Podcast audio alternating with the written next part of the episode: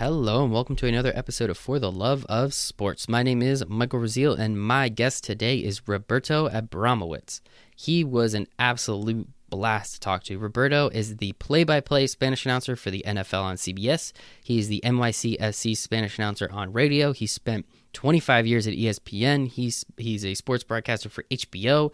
He has just done so so much in the sports broadcasting, the color commentating, the play-by-play field. So I'm very very grateful I got to have him on. We get to talk about a lot of different things within that space, what it's like, how he did it, and what he loved and didn't love about it, which I think is always important. So it was an absolute blast. So I hope you guys enjoyed this conversation with Roberto. Yes.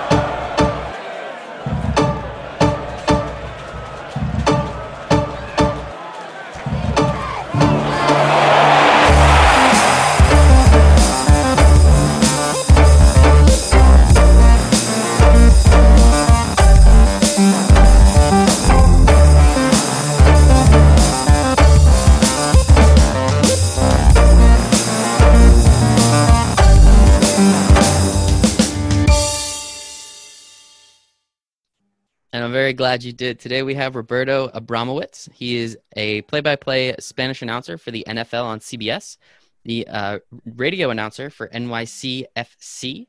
He works with HBO um, on a couple different opportunities. He worked at ESPN for over 25 years, was the former editor in chief at Football Mundial. Did I say that right? Mundial. Mundial. That was close. The largest Spanish men's magazine in the United States. Roberto, thanks for hanging out with me today. I appreciate it. Uh, it's my pleasure. Thank you so much for the invitation. I appreciate it, really.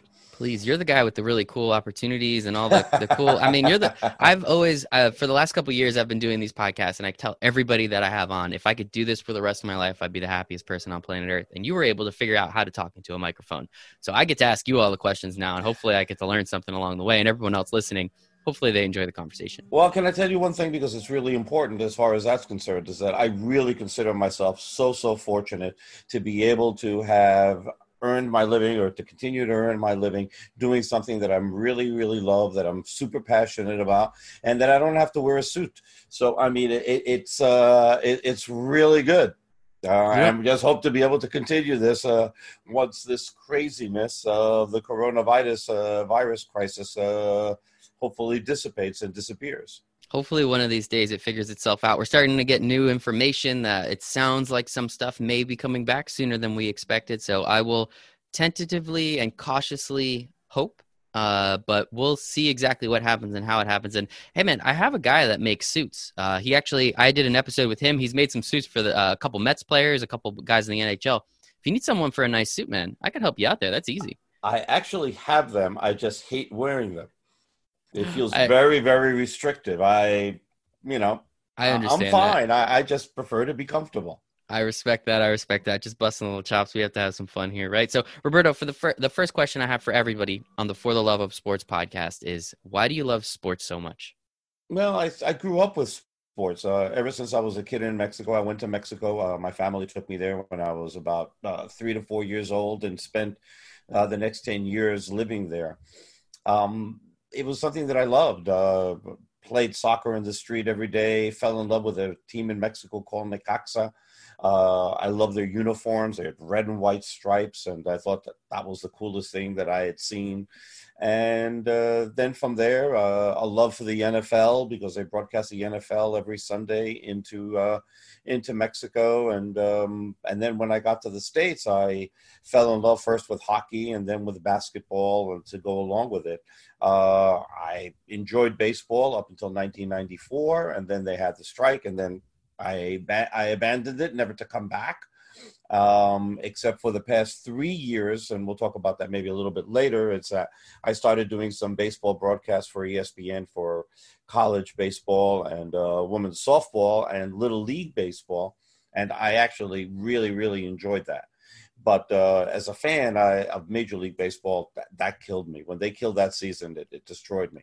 But otherwise, I mean, I, everything that was sports, um, I really, really enjoyed, and uh, I wanted to make a living on it. That was something that I was, I, as a kid, you know, uh, not being good enough to be a player and understanding that early enough in my life, and all right, I'm not good.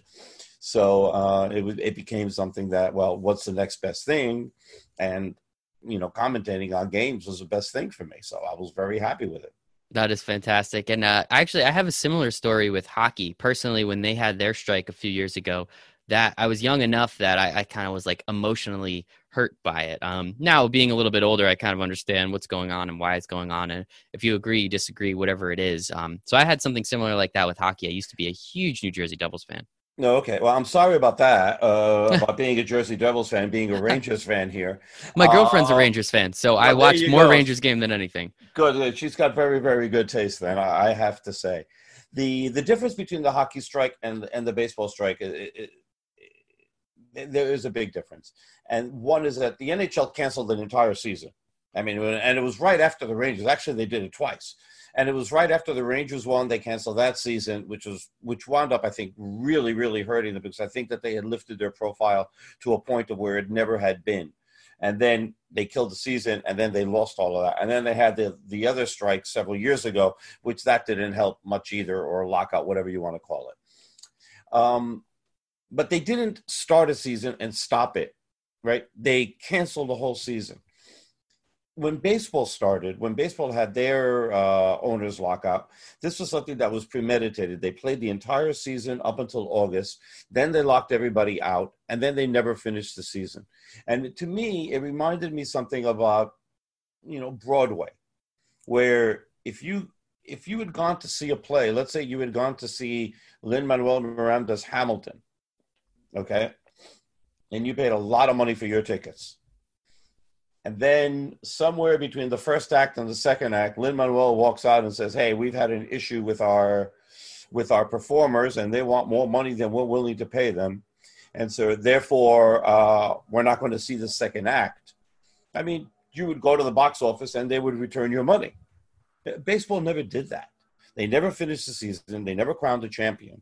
They so everything that they played between April and August was a fraud and they should have done something to return the money because this was something that they knew that they were going to lock out the players. You know, this was their strategy. So, and when baseball did that, I was like, I'm out. I'm and I, out. I can understand that. I mean, I was, um, you know, with the hockey strike, I, I don't remember the one after the Rangers winning. I was still relatively young. I don't even remember the baseball strike. I think, you know, that was the early 90s. I was only a few years old at that point.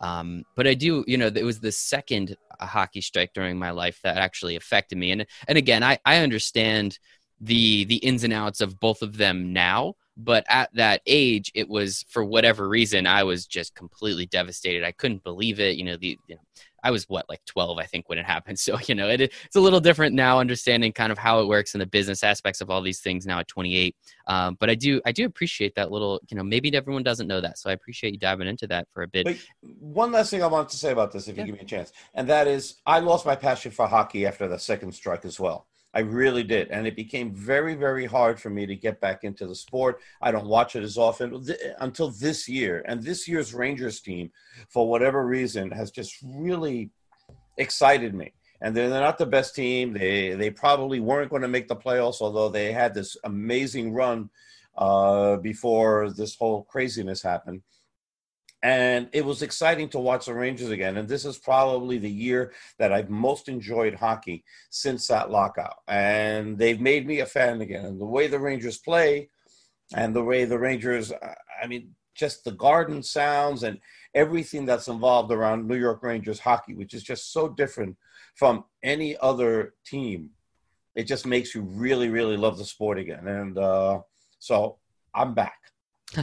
It took you. I mean, I, I, they, three years in a row, I think they went to Eastern Conference Finals and they made it to the uh, the Stanley Cup, and that didn't that didn't bring you back at all, man. The, the, the Stanley Cup year did. I was watching the Stanley Cup year a lot, and uh, it was a shame that they wound up losing to the Kings, and all those games were just so close, and they oh, could yeah. have gone either way. But the Kings were just a tad bit better, and they deserved to win uh, the Stanley Cup that year for sure. But uh, yeah, those years had me in a little bit, and then I lost it again for a while, and then this year it totally brought me back. Watching Panarin and uh, watching uh, all the new kids play and uh, and how good they are, Buchnevich and uh, all these guys. It's just it's fun to watch. It was a lot of fun. I also just like saying the bread man. I think that's like one of the best nicknames in sports. I, I, I, absolutely love it. But, but, going back to you for us for yeah. you know hopefully a little bit longer than a second. But hey, we can have a conversation all day. It seems like we know what we're doing here, so this is fun. But when did you you know as you said, comment you know you you realized you weren't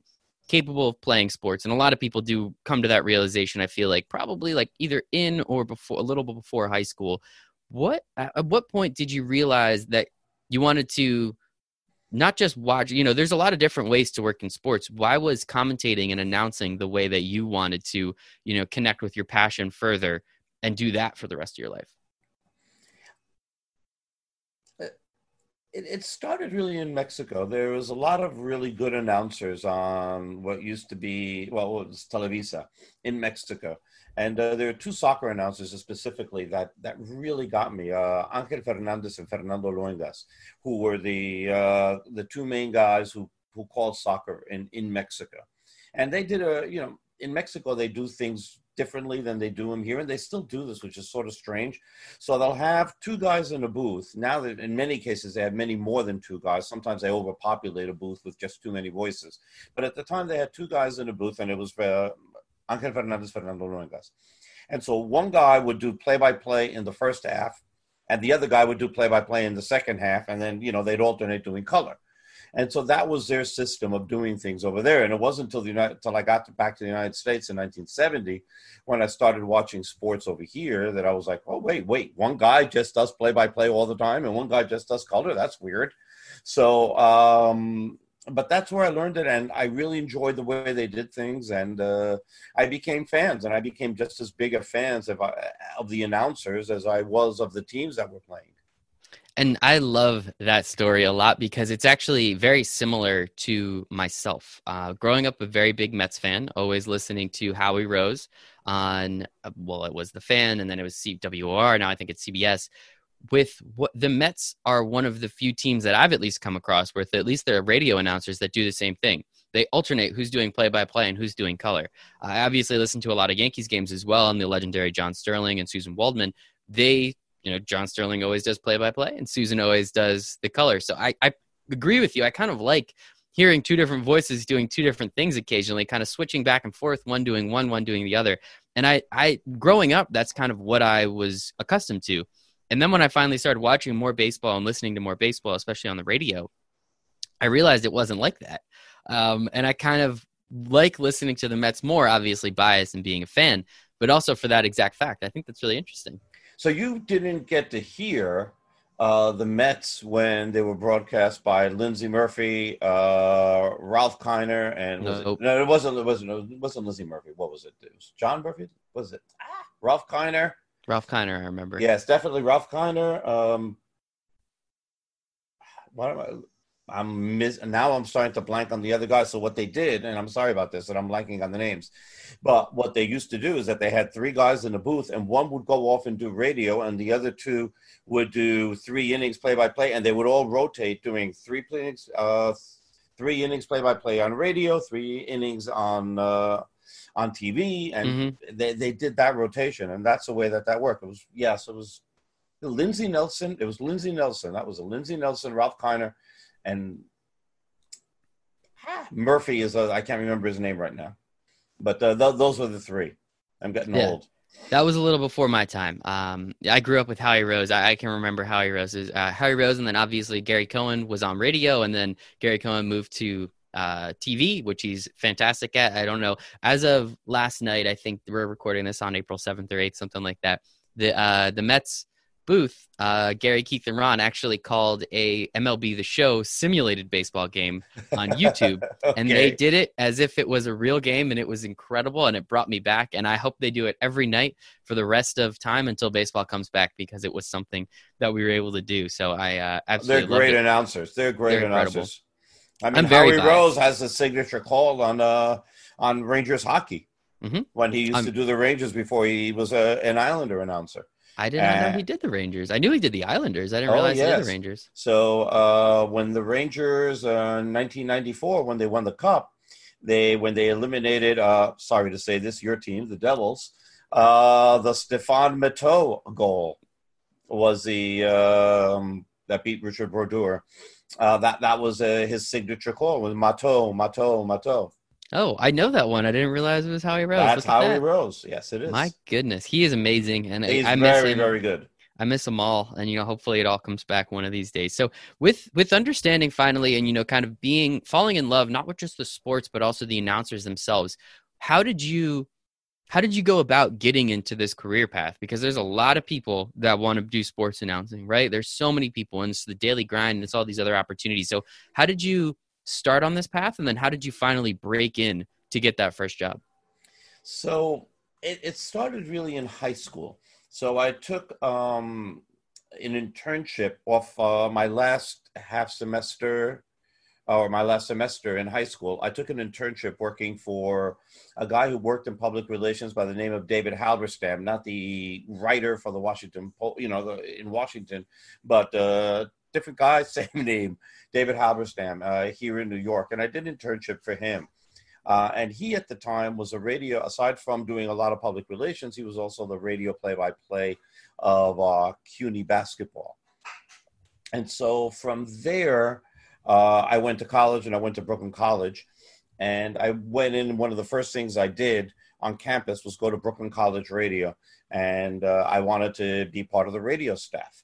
So I went and I figured the easiest way probably to get in to do sports radio is maybe like through engineering. And I thought in my mind that, you know, there was like a hierarchy and then you would do like one thing and then you can get to the other, etc. So I went up there and I was speaking to uh, the guy by the name, his name is Gary Cohen as well uh, who was the sports director at the time. And I was telling him what my path was and what I was trying to accomplish. And he says, Well, you don't have to be an engineer to do that. You can just take the sports test. And I was like, Okay, I'll take sports test. And so he gives me the sports test. And I remember the, the thing that stood out the most was that they said they had all all the NFL teams. And he said, you know, put the starting quarterbacks for all the NFL teams. The test. So not only that, I organized it into their divisions, put the starting quarterbacks, and added the coaches as well. You know, and it wasn't like you could cheat with an iPhone or anything like that. Mm-hmm. Those back in 1977 didn't exactly exist. So uh, I got the I got that, and then within the next half an hour, um, he says, "Hey, the guy who's supposed to do the six o'clock news tonight, who's supposed to do the five minute sportscast on the six o'clock news, can't make it. Can you fill in? And I was like, yeah, sure. Why not? And so I did it. And he liked my work so much that he wound up giving me that slot off that performance. Wow. So I was uh, pretty psyched for that. And then I continued to do that. Then within the next uh, half a year, I became the assistant sports director at Brooklyn College Radio. And then I added on to the things that I was doing. I added on newscasts, and I also did uh, a music show a couple of times a week, which I really enjoyed as well because that's another passion of mine is music. Although I cannot play an instrument or sing to save my life, cannot dance, terrible white man's disease all the way around.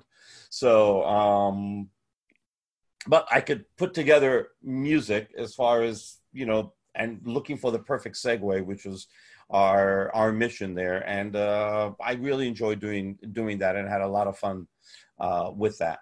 But within six months, I became the sports director, uh, with assistant sports director, and then by the second year, I was the sports director. And so the first meeting that I had with our staff, I said, "Well, what's our job? Well, what's our job here at BCR?" And everybody, and that was the name, the call letters of the station, WBCR, New Dimensions in New York. And I said, so what's our, what, what are we supposed to do here? What are we looking for as a, you know, as a group? And people started chiming in, well, we got to cover the Kingsmen. That was a name, nickname of the Brooklyn College teams. We got to cover the basketball team, the bas- you know, football team, the volleyball team. And I said, no, that's not our mission. Our mission is to be able to get jobs. And so we're going to do all that, but we're also going to go out into the professional world and we're going to get credentials to every team sport that we can get our hands on. Okay. And we're going to go out and cover and we're going to shadow whoever the best guys are and look at how they do their job. And then it's our job to learn from that, to emulate what's good, to not emulate what's bad. And we're going to start our road to professionalism that way. And so we couldn't get. I mean, the Mets and the Yankees immediately said, "Screw that! We're not giving you pre- we're not giving you credentials." Same thing for the Jets and the Giants, but we got credentials for the Nets. We got credentials for, um, I believe it was the Islanders. We got credentials for World Team Tennis. Um, you know, there was a lot of, you know, we didn't have any major sports, so it wasn't like you know you're in Duke, you get to cover the Duke basketball team, or you're in Texas and you're you're covering the Longhorns. I mean, it's not like that, right? You're not Alabama and covering Nick Saban as a college radio station or a college newspaper. So, you know, ours was very small time. And so we needed to go out and, and do whatever we could professionally. And we did. And the Cosmos were around and uh, all sorts of things. So we started doing that. And uh, while that happened, and we really got a lot of really good experience out of that. While that happened, uh, the Major Indoor Soccer League was born in 1978, and so within the what I had decided that we were going to cover professional teams, so I asked for press credentials to get uh, there, and so I started covering some of their preseason stuff, and uh, I asked um, the general manager at the time I said, So who's doing radio for you? And uh, he said, Well, a, a, small Long Island station, WGLI, uh, is going to be doing it. Dave Johnson is going to be doing play by play. And I said, Well, I'd love to do color. And he goes, Really? Start calling what's going on out, out on the on the out on the field. I was like, all right. And I started, you know, I knew who the players were and all that. And I started, you know, I started doing like a little bit of play by play. And within five minutes, he said, all right, good enough. He says, We can't pay you, of course, uh, but I got uh, a full year of experience doing that. Uh, then they changed their whole system and they brought new people in. And uh, so uh, Tim Leiweke came in, uh, who's a famous name as far as uh, he worked with AEG and did a lot of work with um, the Galaxy, you know, back in back in the time. So uh, and he brought in his all his people, so we were all out. But at that, least I did a year. That's impressive, man. That is um, awesome story. Also, just wanted to touch upon a point. He Wally pipped a guy. I think that is pretty uh, pretty funny how that works. Someone couldn't show up, and you got the job, and you crushed it, so you kept it. I think that's very important. And showing up. Please. I just want to say that Dave Maloney, who's a really, really good guy, is working for WINS, and he's a good friend. So uh, I'm happy that things turned out okay for him. He got he Dave got Maloney, other he, he got other say, people. I've seen and heard Dave Maloney a couple times. Um, something there's with a the lot Rangers. of yeah. There's a lot of impressive people. Well, that's a different Dave Maloney. But oh uh, my goodness, how many people do you know with double name? Like, what is what's going I on? I know it's crazy. Crazy. So, um, was it what was it Dave? Now I'm thinking maybe maybe he has another first name. Maybe it's a different first name. Now you're making me think because Dave Maloney is definitely Rangers. Mike Maloney, Jim Maloney, Jim Maloney might be. It might be Jim Okay. Maloney. Okay. Either way, Maloney. Anyway, he's working with WINS. He was doing really, really well out of that staff that uh, we put together, we got a lot of people who went on to media. Uh, the most famous of, of them all was probably Scott Herman, who uh, ran uh, CBS Radio. I mean, he was a vice president for CBS Radio and just retired a couple of years ago when they were bought out by Entercom. So, um, and there's going to be some synergy that I'll talk to you about later on about with Scott.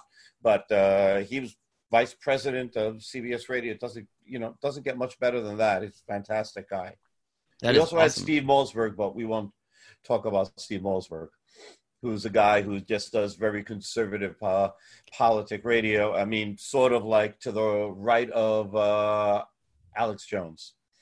Oh my goodness. All right. Yeah, that's uh, not not not a huge pol- political guy. Um, not a huge Alex Jones guy. Uh, but hey, man, teach his own, and you know, hopefully, we'll uh, we'll just leave that one right there. So, um, I think again, I think it's awesome. And one thing I always like to talk about again is that how you broke in and how you got that first opportunity. And you didn't even get the opportunity; you completely earned it. You went out, you showed your skills. I mean, how did you?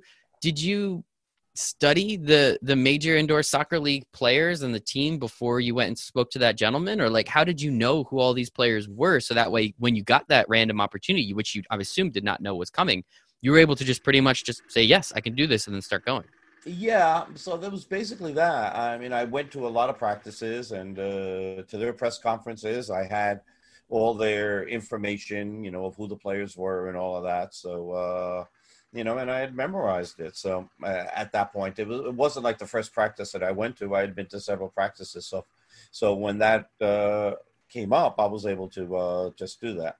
I love it. So again, anybody out there listening, make sure you are doing everything you possibly can because you never know when that opportunity is going to come. You never know when you're going to be asked to do play by play of a practice. Um, it might not come all that often, but when it does, you got to be there and you have to crush it. So with with sports broadcasting, one thing that always comes up is, and it comes up a lot with journalism too. And it sounds like you're a very big Rangers fan, um, or at least they brought you back into the fold.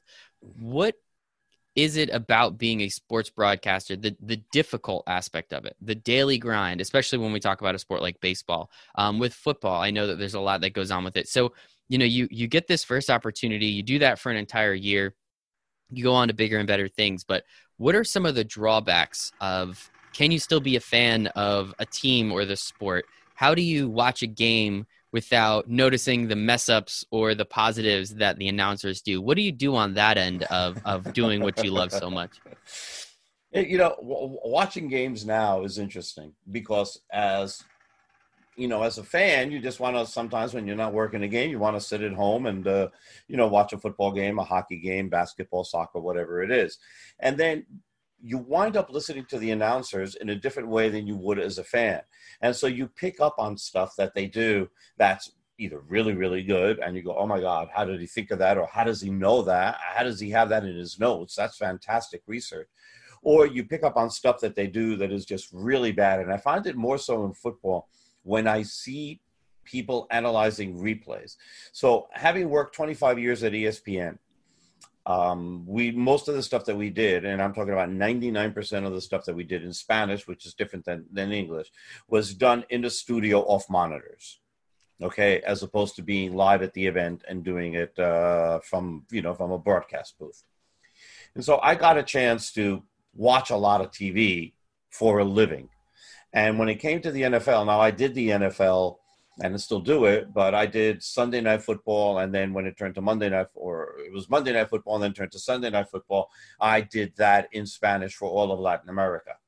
So um, I was doing that. I did that for a dozen years, or over a dozen years. And when you're watching stuff on TV, you start look, you start understanding how the how that all works and replay works and and angles work, and angles are really really important and you also have to understand that maybe one camera can show one thing, another camera can show something totally different, and then you have a third camera, and then sometimes you got to piece all those things together, and to be able to make a you know to be able to make a decision. And sometimes it's just there is no decision to make. There's so many areas of gray, and you hear announcers who make definitive statements or flawed information that they're getting on television. And I'm looking at the same replays that they're looking at. And when I was doing English, you know, when I was doing rather Spanish and doing, uh, you know, Sunday Night Football, now with uh, Cris Collinsworth and John Madden before him, there was never really much of a problem. Those guys really got it well, but not everybody is them. And there's a lot of guys who will make definitive statements off replays that you cannot make. There's a lot of times you say, you know what? I don't know. So whatever they called on the field at the moment, just go with that because there's nothing here that's definitive that says that this was a touchdown, the ball crossed the line. You can make an assumption, but you can but the assumptions aren't the way you're supposed to go with this. And then there are a lot of times where you can see things very, very clearly one way, and you're hearing an announcer, and you'll see the announcer saying it's something else. And this happened to me a lot on Thursday Night Football when Mike Mayock was the uh, color announcer uh, before he took over, before you know he stopped doing that, and now he's the uh, general manager of the Raiders.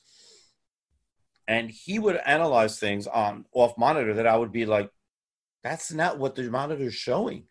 And so I'm trying to do this, you know, I'm doing the game in Spanish. And when I was doing Thursday Night Football, I was doing it solo. I had no color guy, it was just me in the booth. And so I'm doing play by play and color. And I'm looking at the replays, and I could tell very clearly what had happened and he's saying something that was just totally opposite. And I was just like, why is he looking at this like this? What is he seeing that I'm not seeing, or what is he not seeing that I'm seeing? And, you know, and the same thing also goes for referees. You know, there are times where I see referee that I'm convinced that a play should be called one way, and then the referee goes the other way. And then I'm wondering, well, what didn't I see?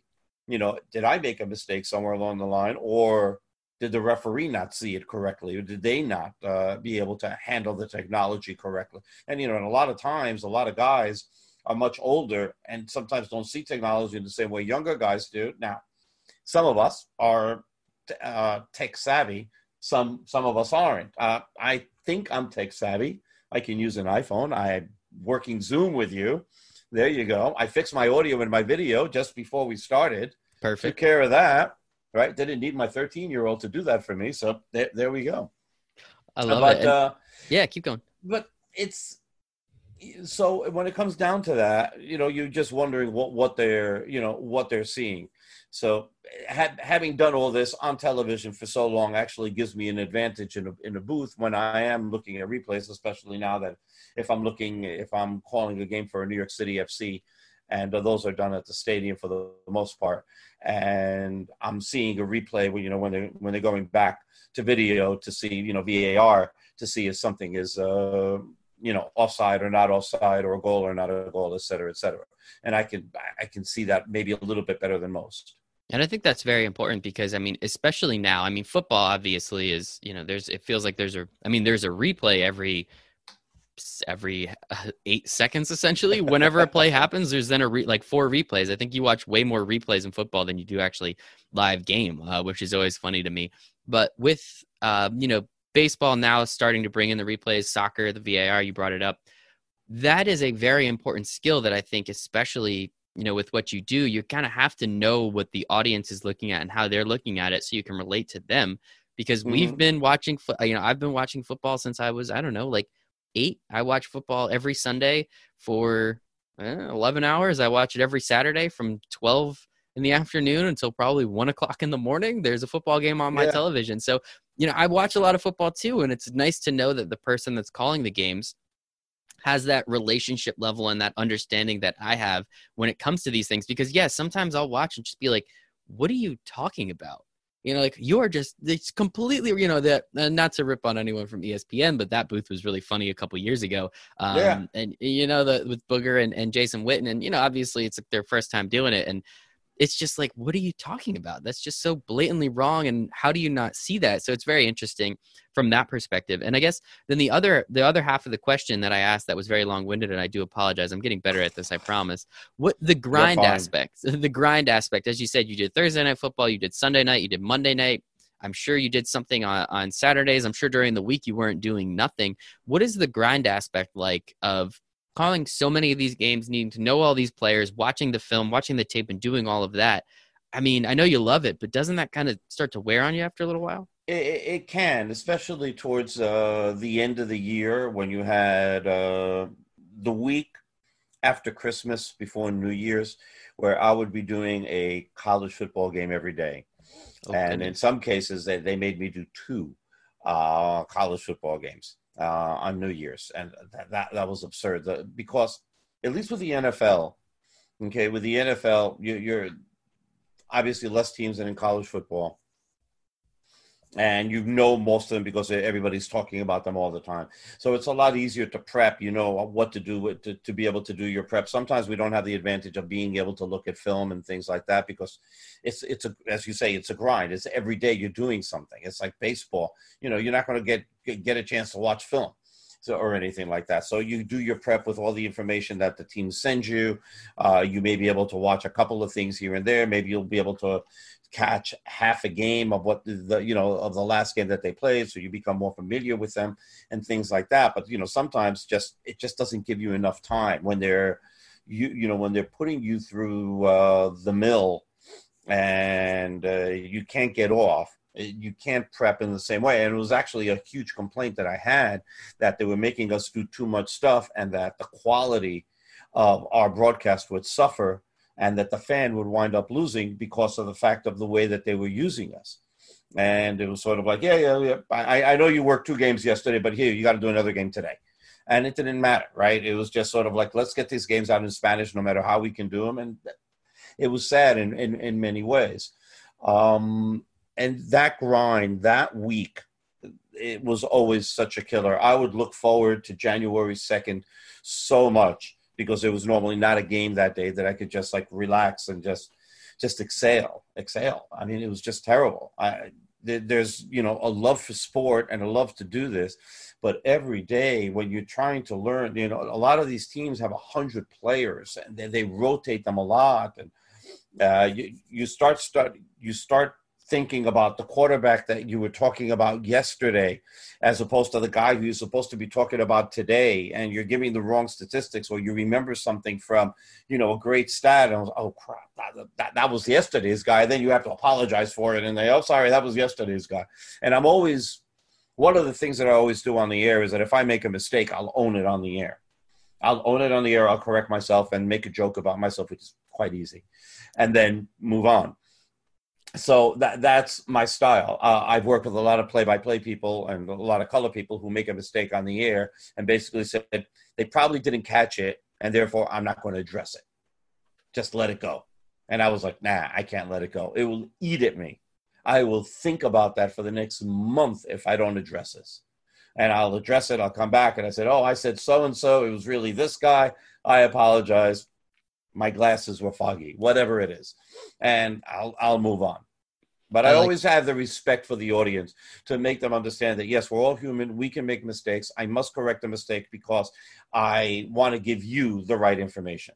That's my now, job. With Twitter too, we all we we we find out about it very very quickly when oh, someone yeah. messes up, and I I'll be the first person you know sitting on my couch drinking a beer, eating chicken wings. Hey, wrong wrong quarterback. That's the different team. I'll say it out loud and I'll yell at the guy on the TV, and I'm sure people have done it to you. And I always I always appreciate when they do say, "Oh no, okay, not this guy." Not, and I'm sure people slip up and things happen. I'm not going to hold it against. I'm not going to stop. Up. Exactly. I'm not going to stop watching the game because they said, uh, no. you know, person X instead of person Y. But it's definitely something where you know I appreciate that you know. I mean, people are listening to you, right? Like my attention 90% of the time is focused on the game and what's going on and i'm listening and i'm here not not just hearing i'm listening and trying to understand what's going through to to learn more about the game. So i appreciate that we are listening to you and, yeah. and thank you for apologizing because a lot of people out there heard what you said and it is very important in my opinion. So i think that that part is great and i, I appreciate that roberto thank you for taking us into consideration well, thank you. And I'll tell you one of the things that's interesting. So this year, for the first time, we didn't do a Super Bowl party where we had like 10 to 15 people over. It was just me, my wife, and uh, my son. And we watched the game. And I enjoyed it so much more than having a million people over that I have to cater to that I couldn't watch the game. And I really wanted to hear the announcers. I really wanted to hear what they had to say.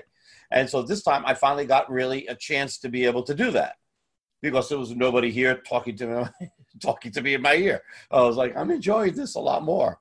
And I love my friends. Nothing against my friends. Of course. I love my friends. They're brilliant. But it was a different experience to be able to watch the Super Bowl that way. And I enjoyed it.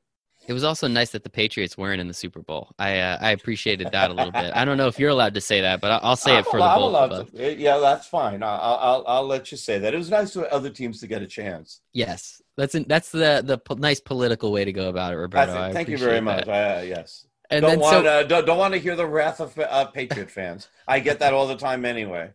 Don't worry. I mean, now that Tom Brady's not there, it's kind of funny. Uh, we'll see what happens. And don't worry. I mean, yeah, never mind. We don't have to go there. So with um with calling games and always doing it, as you said, you know, sometimes you're doing college, sometimes you're doing NFL. There's a lot of games. There's a little amount of games. How one thing that I always find interesting, and maybe this is a little bit more in baseball than it is in other sports, but certain times, especially in college football, this happens too with blowouts and understanding now a lot of people aren't tuning in now if the game's you know 35 points in in the third quarter nobody cares anymore. It's always fun for me to watch those games not only because of the gambling aspect because maybe that was supposed to happen but the uh, listening to the announcers and the play-by-play guys just try their do their best to keep me engaged. I always just kind of laugh at that. What do you do and, and how much research do you guys have and how many stories do you kind of have in your back pocket so that way, if a game does turn into a blowout, especially one that is kind of expected to be a three touchdown game, let's call it, how do you go about filling that time? Because that's always something very funny to me with uh, with play by play and uh, um, color guys. So it really helps who you're working with. Okay, that really really helps. Uh, so I used to work with a guy named Eduardo Varela. And we used to do Sunday Night Football, and so Eduardo and I would wind up debating a lot of different points. He and I were polar opposites on everything. And as a matter of fact, for a while uh, on the air, we sometimes didn't get along. And it was because if I if he saw something one way and I saw it a different way, and I would say, well, I don't think you know, I don't think it's this way. I think it's this way, right? Or I would look at it from a different perspective, and he would get mad, and then we go to commercial, and he would like just trying to sabotage me, and it was all thing. It's freaking crazy. Then we started working together on the Spanish version of the Sports Reporters, which then they wound up changing the format to more like a PTI format. And he understood, he started to understand debate and different points of view and how that can be entertaining. And we started to bond over that.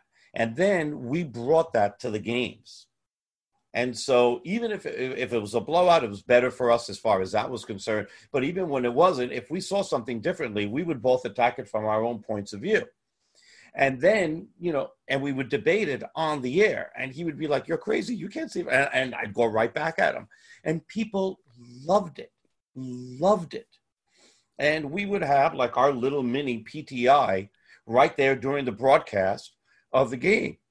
And I would come back with which, you know, trying to back up all mine, you know, with facts, whatever I could, whatever numbers I could use to be able to back up my point of view.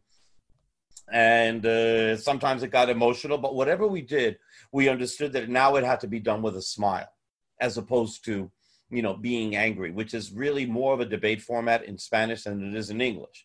So, and I brought the, I want to do this in a fun way as opposed to a mean or angry way. There's no, it's sports. You know, what are we doing here? And so we would have these debates on the air. And if I could make him laugh, which was always my strategy, say something to him that would totally disarm him and make him crack up on the air, that would be my, that would be my win. And I did it to him every game. And it was That's... a lot of fun.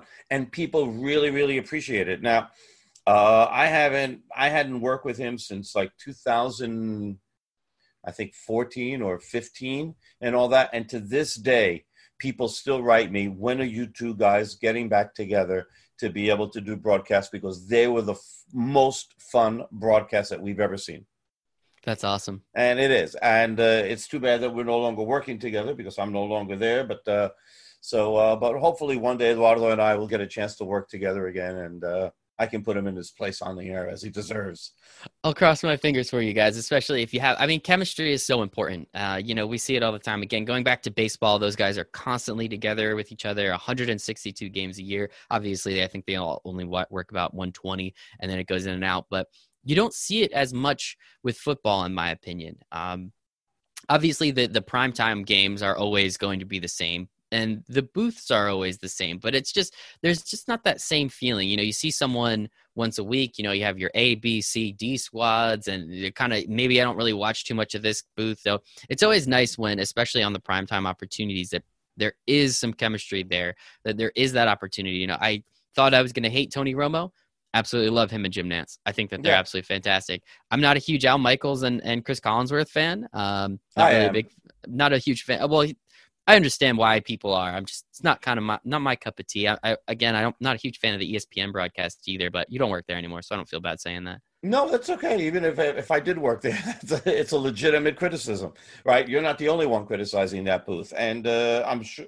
I always love Joe Tessitore. Uh, I think he's a, a he's great, a great college football announcer. Incredible I, I, I, college football announcer. He's he's been put in a tough position. So you know you're starting a booth from scratch with two guys who had never done NFL either. It's not like you brought in somebody who's already done this for mm-hmm. a couple of years or a few years, and then you pair, pair them with somebody who's you know never done NFL before. So it's a very tough uh, booth for all three when Jason Witten was there, and now for the, for them. But I, I hope that they get better. I hope that they understand what their issues are, so they can learn from them. And I think they're going to get at least one more year out of this.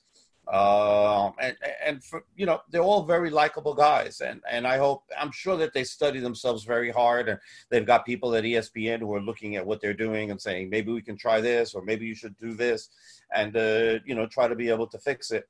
You know sometimes it takes a while to get going, and maybe they'll hit their stride uh, this next season, and they'll be a great booth, and I and I really hope so. Tony Romo blew me away. Tony Romo because he did something that I'd never heard any other color announcer do. Now there are different ways to be able to do color, and you know, depending on what your experience is, and you know, it doesn't always have to be X's and O's. It doesn't always have to be, you know, coach speak, and you know, it can be fun. you know, like Bill Walton has on college basketball, who I adore. He's the best. And um, but Tony Romo, when he starts looking at formations and calls out the plays before the plays happen, I had never seen anybody do this and he's fantastic at it. And I was just so blown away. And then he's got a lot of charisma and everything mm-hmm. else. And Jim Nantz, you know, knows how to play straight guy with him. And they go back and forth. It's, you know, he's worth his $18 million a year. I mean, he really is. I I, mean, I can I, only hope one day. I'll cross my fingers for you, Roberto. I hope you get. You gotta. He set the market, so hopefully you're getting 20 on the next contract. But yeah. with uh, with Tony Romo, the one thing I did love it. I think it's fantastic. Um, Jim Nantz is obviously a legend. You know, he does everything for CBS, and it's the best. Um, but the one thing that really kind of made me a little angry, and it wasn't Tony Romo's fault, but during the Super Bowl a couple years ago, he was pretty much I don't I don't know how you want to say it, but he was kind of clamped or, or muzzled by CBS because I guess they didn't want him to say the plays before it happened. So in that Super Bowl, granted, that was one of the most boring Super Bowls I've ever watched in my life, but also then we couldn't get the enjoyment of watching Tony Romo call the plays before they happened. Like he wasn't allowed to do that, which kind of I thought was a little disappointing. Um, I didn't know that. For, yeah, did, for whatever did, reason. I did not know that. You gotta yep. let Tony Romo be Tony Romo. Let him exactly. do whatever he wants to do. You don't put any limitations on him. You don't speak to him about what you can do and what you can't. You know, you just let him go. If something, you know, then starts, if you start repeating a pattern that's bad, then maybe somebody should come yeah. over to him and say, hey, by the way, you know, I don't think this is working or for whatever reason. Or maybe Jim Nantz will tell him directly or he'll understand it himself. But you don't want to limit Tony Romo. And now he's getting eighteen million dollars a year, so something tells exactly. me he's not going to get limited anytime soon. Yeah, but I think that, I think it is. I it agree. Is pretty great. Um, so what? How do you, you know, again, going back to the grind aspect, which is something very interesting to me when it comes to journalism, when it comes to play by play. How, you know, as you said before, you and Eduardo, you guys figured it out. You guys had that chemistry. You, Again, you're at ESPN for 25 years, which is absolutely incredible. You're at CBS now doing NFL. I said, I said before, NYCFC. Um, HBO as well. How do you make sure that every time you go out, you are the best version of you possible. Some days you don't have it. Some days I do this and I know halfway through I was like, ah, oh, this isn't going to be a good one. How do you know and, and how do you make sure that you're always being the best possible play by play or color guy that you can possibly be when you go out there? Well, you got to be prepared, obviously. And so, you know, and, and understand your sport and study your sports and, uh, that's uh, the, the best way. Even with all of that, you can have really bad days. And I've had bad days where I'm like banging the desk between commercials, like, what the hell is coming out of my mouth? I have, you know, and you, you just feel it that you've had a bad day. And then you have other days where you just like, oh my God, this was just, this is awesome. This is just, and, and, and you can just feel it all the way through. Look, I'm really, really lucky to do what I do and uh, I don't take it for granted. I work very, very hard. And while I was at ESPN, uh, I missed only one day in 25 years uh, for sickness. I missed uh, two days in 25 years because of weather-related issues that I couldn't make it up there. Um, you know, I'm committed to what I do.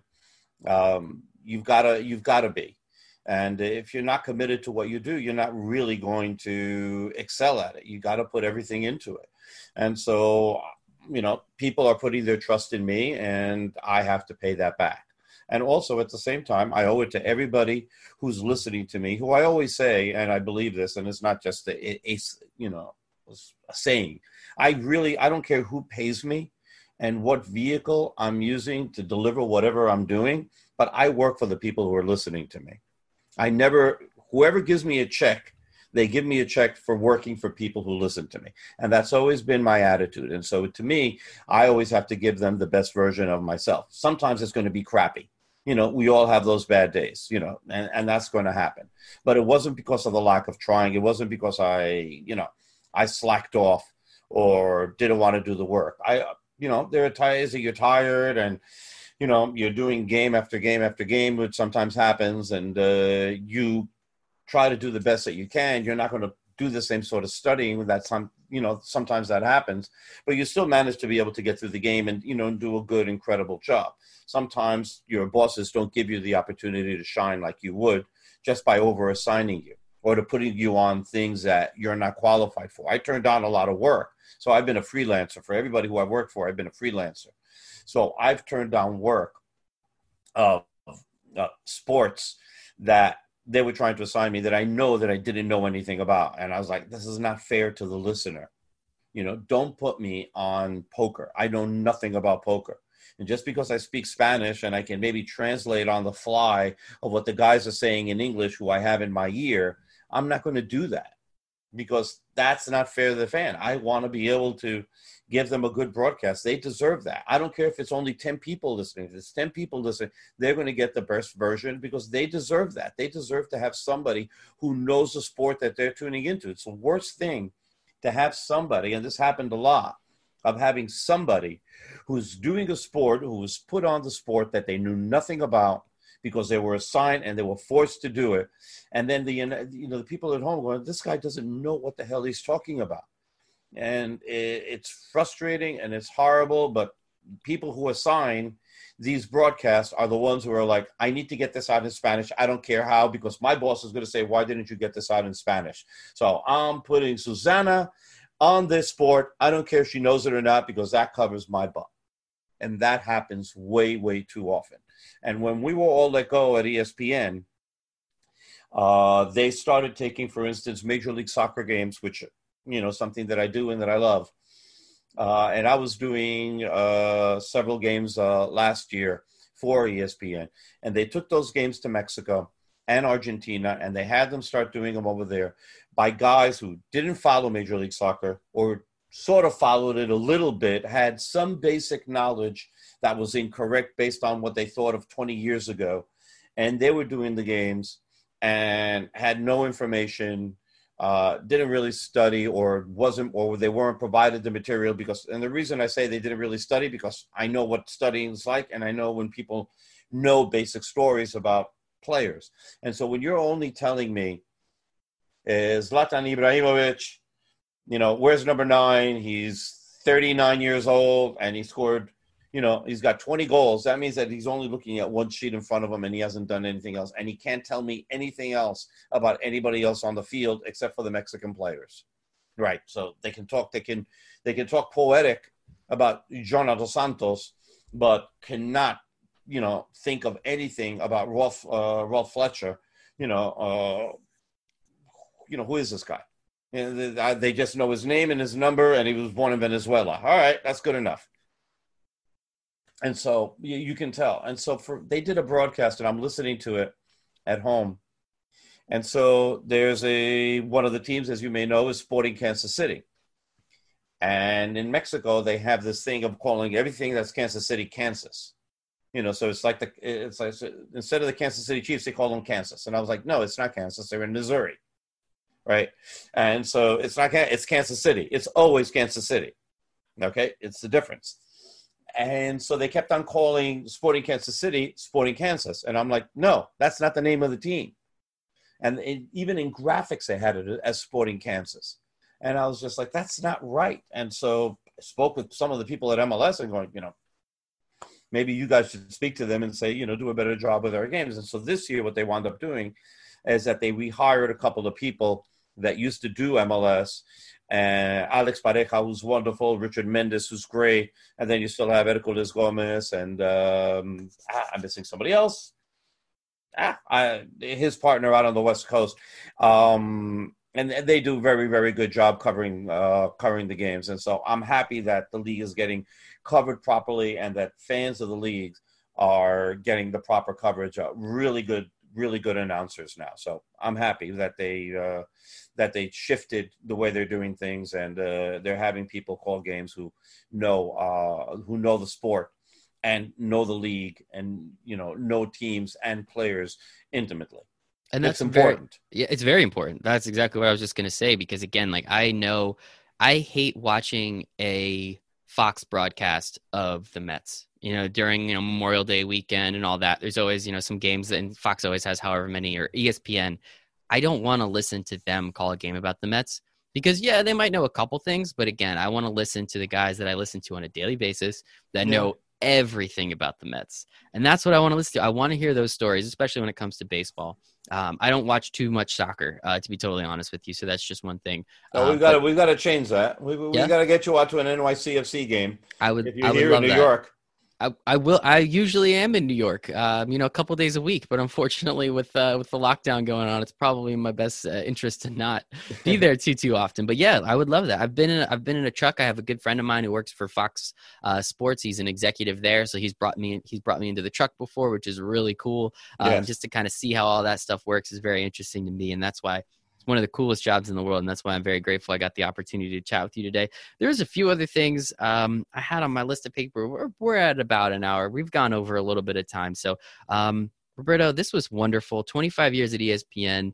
Currently, Spanish uh, uh, announcer for the NFL on CBS, NYCFC. Actually, I do want to talk about that for one last second. We were talking about the MLS. Let's just chat about sure. that for a second more. How, with all these opportunities and all these jobs, which one, which one's your favorite?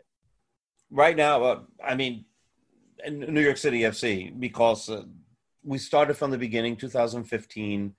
Uh, I, I, mentioned at the beginning uh, Scott Herman, uh, who uh, was working with me at the WBCR, and he worked on my sports staff. Then he became general manager of that radio station, and then he turned out to be vice president of CBS. Well, WFAN is is was uh, a CBS station, and our first three years that we did New York City FC uh, the rights were owned by WFAN, and so the games in English were broadcast on FAN, and the games in Spanish they bought time on WADO Wado, and the games were broadcast over there. And I got to meet, uh, uh, you know, the people at WFAN. Um, ah, why am I? Mark Chernoff, who's a legend in this industry, and he was the one who wound up hiring me. And then um, when I got my contract from FAN, it was signed by Scott Herman, which was very, very cool. And so when I saw that, I was just like, you know, really excited, got emotional and everything, signed it, and then went up there and uh, we had, uh, you know, we had coffee together and uh, t- spoke about the whole thing, and it was just very, very cool. And I said, "Did you have any influence on uh, Mark about the, my hiring?" He goes, "Nope, I had nothing to do with it. It was all you." And I was like, "All right, good to know." So, uh, and, Mar- and Mark Chernoff was a legend. I mean, he's a guy who ran WNEW-FM when it was the station in, in New York, when they had Scott Muni, Allison Steele. You can look up the history of WNEW, it's fantastic. And then he also had to manage Howard Stern and Don Imus. So, listening to all those stories. So, he hired me within the first 10 minutes of us talking. He gave me the job, and then he allowed me to hire my color guy uh, for and and produce a broadcast because he really didn't want much to do with it, and he was happy that you know all of that was within my wheelhouse, and so he could trust me to make sure that the broadcasts were good. So I was very happy with that. But we went for the next 90 minutes just talking about the history me from the listener side and him from the guy providing all of this you know dealing with scott uh, with don imus dealing with uh, you know, with, with the people at NEW and uh, Howard Stern, all those things, you know, the feud between Howard and, and Don Imus. I mean, these are radio icons in the United States, not just New York. And they are, um, it was great. It was like such a fantastic day. And then to be able to get that job and then be able to travel with the team everywhere uh, for three years. Um, talking to the coaches before the game and you know having that sort of um, relationship with players owners um, you know everybody and doing so you know the job that we did and we continue to do for uh, new york city fc so uh, it's been absolutely fantastic. It's it really just fills me with joy to be able to to do these games and uh, it's why you wanted to join the industry. It's why you wanted to be there and you know they've got really good guys. All the players are like so nice. You don't have an idiot in the room. Although sometimes that can be a lot of fun uh, when you have somebody who's you know making waves and making news all the time. That can be a lot of fun.